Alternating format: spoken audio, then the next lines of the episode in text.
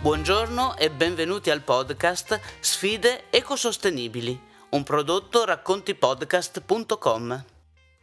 Si tratta di un viaggio verso la sostenibilità, nel quale parleremo di realtà che lottano attivamente per vivere, lavorare e agire in maniera sostenibile. Per realizzare questo approfondimento mi avvalgo dell'esperienza di alcune delle maggiori istituzioni italiane nell'ambito dell'ecosostenibilità.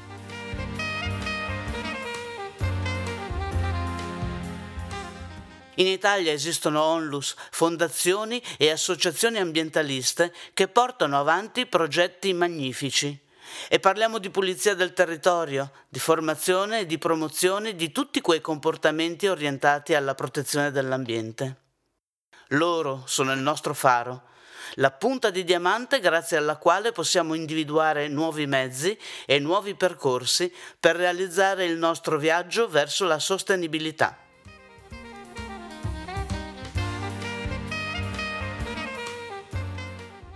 Io sono Rossana Mauri e oggi ho l'onore di avere come mio ospite Antonio Rancati, segretario generale della Onlus Plastic Free. Ah, buongiorno a te buongiorno a tutti. Antonio è uno dei massimi esperti della Green New Deal per la terza rivoluzione industriale teorizzata dall'economista americano Jeremy Rifkin, tema al quale dedicheremo largo spazio anche per fare chiarezza visto la complessità dell'argomento. In primo luogo, Antonio, vorrei chiederti, in merito alla transizione ecologica, com'è la situazione in Italia? Per arrivare ad una vera svolta, la transizione ecologica in Italia non basta. Non si può parlare di green ed energie rinnovabili senza fare un forte, un proprio, ma reale transizione digitale. Se non c'è un cambiamento di mentalità, un cambiamento sociale, i soldi che arrivano dall'Europa all'economia circolare non si innescherà mai. E in questi anni, quando si è parlato di economia circolare, si è fatto riferimento quasi esclusivamente ai rifiuti. Ma non è solo questo. Pensiamo al riuso, per esempio. Ci deve essere una vera presa di coscienza, non basta riempirsi la bocca. Ho fiducia però nelle persone che, facendo l'esempio dei rifiuti, hanno cominciato a mostrare una sensibilità, ma vanno molto stimolate, come spesso facciamo con la, con la nostra associazione Plastic Free. Quanto all'e-commerce, bisogna trovare una rapida alternativa alla plastica e al cartone per gli imballaggi. Come hai visto in questo ultimo periodo di, di pandemia, l'esplosione degli acquisti online e arrivano a casa magari piccoli oggetti con, ma con tantissimo contenitore che poi va disperso, se va male va disperso in natura. Altrimenti non si aiuta a una svolta reale green, perché continueranno a crescere i rifiuti. E come ce la caviamo noi italiani riguardo al resto dell'Europa? Eh, ai, ai, ai, siamo al terzultimo posto nell'Unione Europea per la digitalizzazione, davanti solo a Polonia e Grecia, cioè su 27 stati europei eh, siamo proprio al terzultimo posto. La pandemia ha dimostrato ancora più eh, in modo clamoroso questa, questa emergenza Pensiamo anche a quante scuole non sono riuscite, per esempio, a fare lezioni a distanza durante il lockdown perché non avevano i mezzi oppure non avevano connessioni sufficientemente forti per reggere la, le lezioni. Ce lo dicono poi anche i dati, eh, con appena il 17% ha potuto fare una quando eravamo proprio in lockdown, una lezione regolare. E molte università hanno dovuto dare un'accelerazione molto forte per fare le connessioni online, per non parlare poi delle difficoltà delle famiglie in tante aree del paese, non essendoci l'alta velocità, eh, le famiglie hanno avuto enormi difficoltà, specialmente le, le famiglie numerose, ma non solo. Beh, a questo punto gli obiettivi della decarbonizzazione entro il 2050 mi sembrano piuttosto ambiziosi. Come possiamo raggiungerli? Sono proprio quelli che ritroviamo nel Green Deal, nel Green New Deal del, del nostro professor Jeremy Rifkin, che la Presidente comunque della Commissione europea, Ursula von der Leyen, ha preso a riferimento per quello europeo. Al centro c'è, c'è, proprio la sostenibilità in ogni suo aspetto e ovviamente l'energia rinnovabile per arrivare a una completa decarbonizzazione entro il 2050 e questa è una sfida, questa è una sfida che l'Unione Europea non, non può perdere, anche se alcuni paesi come la Polonia, l'Ungheria frenano tantissimo perché sono legati totalmente ancora al fossile, in modo particolare al carbone. eh, la Polonia sta chiedendo addirittura compensazioni per, per quello che, che, inquina. Proprio questa situazione è veramente rasente e ridicolo. E, e fuori dall'Europa pensiamo all'Australia che anche non ha voluto partecipare a determinati incontri di, a livello mondiale perché fornisce praticamente il carbone alla Cina e all'India. Tu, Antonio, pensi che sia una rivoluzione che può innescare opportunità per le imprese? Ah, ne sono sicurissimo, ne sono sicurissimo. Eh, le piccole e medie imprese, specialmente le start-up, eh, poi la creatività nostra italiana, eh, ci proietta già in questi business del futuro, da qui al 2030, da qui al 2050 e hanno a che fare con la sostenibilità. Leggevo proprio ieri che la, più del 50% delle società entrano in, in borsa in Italia, eh, praticamente hanno a, che fare con la, hanno a che fare col green. E sempre di più il, gli investitori chiedono che ci sia una reale sostenibilità nelle attività che vengono svolte dall'impresa che si promuove sulla, sul mercato. L'italiano, noi siamo sempre, insomma, ma dobbiamo essere un po' stimolati, specialmente sotto il punto di vista del portafoglio, per essere messi in moto. Ma poi quando ci mettiamo in moto, noi italiani, noi italiani siamo imbattibili, cioè scaliamo tutte le classifiche possibili e immaginabili, non solo quelle sportive, eh, ma anche quelle imprenditoriali e di diffusione della, e anche come numeri di posti di lavoro sarà impressionante, ne parlavamo ieri proprio durante un master eh, con dei professori universitari, eh, anche a non essere ottimisti, da qui al 2030 lavori green ce ne saranno, creeranno nuovi posti, nuovi posti, non sostituzione, eh, nuovi posti, da qui al 2030 si parla di 700.000 posti di lavoro. Io sono convinto di questi 700.000 ce ne saranno veramente tanti legati ai nostri temi plastic, plastic free.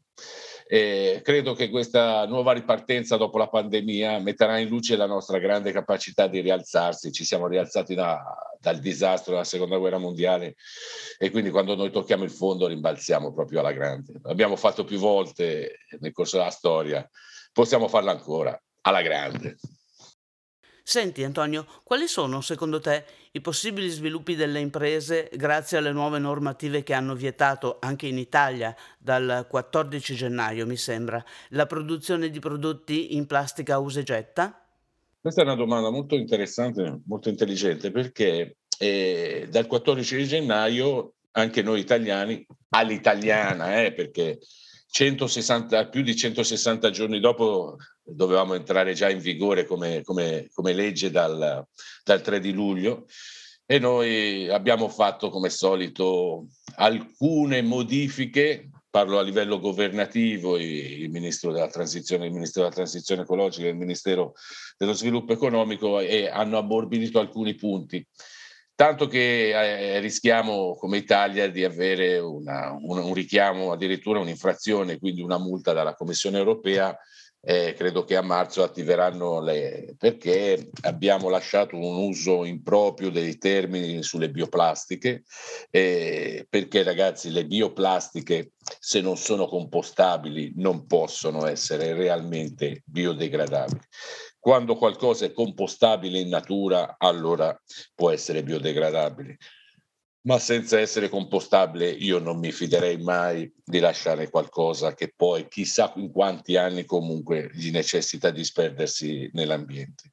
Ecco, questa comunque fase transitoria che anche nella direttiva europea è prevista nei prossimi quattro anni, aprirà tante opportunità. Io ho già visto in questi ultimi anni, già da quando iniz- avevo iniziato a seguire la direttiva SUP nella primavera del 2018, i primi dibattiti nella Commissione europea, vari, nelle varie commissioni, già lì all'epoca sì, sì, ci si scherzava sopra sul fatto che intanto poi comunque noi italiani avremmo comunque fatto qualcosa un po' di diverso, tanto per caratterizzarsi, ma, ma è inutile che ci differenziamo dalla Francia e dalla Germania. Le imprese che vogliono sviluppare questi nuovi business legati a, ai nostri temi plastic free non possono accontentarsi di un mercato domestico, devono comunque esportare anche in Francia e in Germania e quindi se loro si sono fatti una regolamentazione in linea alle direttive europee molto più rigida, anche noi italiani dovremmo adeguarci.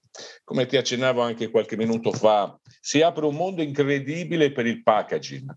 Eh, ci saranno sicuramente, ma già ne ho visti diversi di studi e di realizzazioni di soluzioni alternative, ma anche di soluzioni alternative all'usa e getta, alla plastica monouso.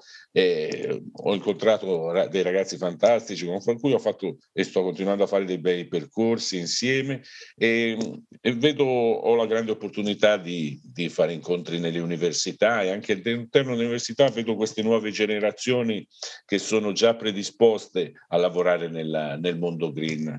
Loro sono già molto più green a loro di come eravamo noi, grazie in parte un po' a, anche al movimento che è esploso sotto la Greta Thunberg nel 2018 e, e, sicuramente l'importanza del 2015 quando c'è stata da Papa, Papa Francesco l'enciclica Laudato Si che noi la consideriamo la nostra enciclica verde. Quindi sotto questo punto di vista non, non per un fatto ottimistico ma proprio per un fatto reale per, per, queste grandi capacità che abbiamo noi italiani, abbiamo il tocco magico, magari agli altri lasciamo le, le produzioni grandi, di grande distribuzione, una cosa un'altra, ma il tocco magico che abbiamo noi italiani non, non ce l'ha nessuno. E quindi sono ampiamente fiducioso che tanti, nu- tante nuove generazioni, non solo attuali ma anche a venire, saranno sempre di più nel, nel mondo green. Grazie Antonio per il tuo prezioso intervento. Grazie a te Rossana, grazie delle tue parole e un saluto a tutti i tuoi ascoltatori. Spero di averti presto di nuovo in diretta per approfondire il tema plastic free e soprattutto per incoraggiare chi non lo ha ancora fatto ad avvicinarsi alla vostra realtà e ad acquisire consapevolezza in merito ai danni che facciamo all'ambiente quando disperdiamo rifiuti.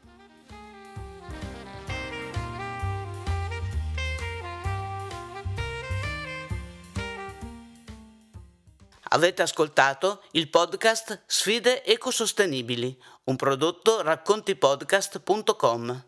Il nostro obiettivo è quello di raccontare che è possibile realizzare cambiamenti anzitutto nel nostro modo di pensare e di conseguenza di agire, in una direzione utile al rispetto e al sostentamento reciproco.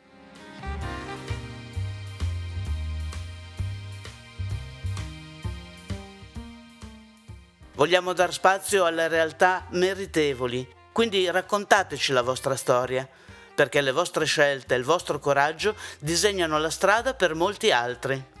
Io sono Rossana Mauri e vi aspetto alla prossima puntata.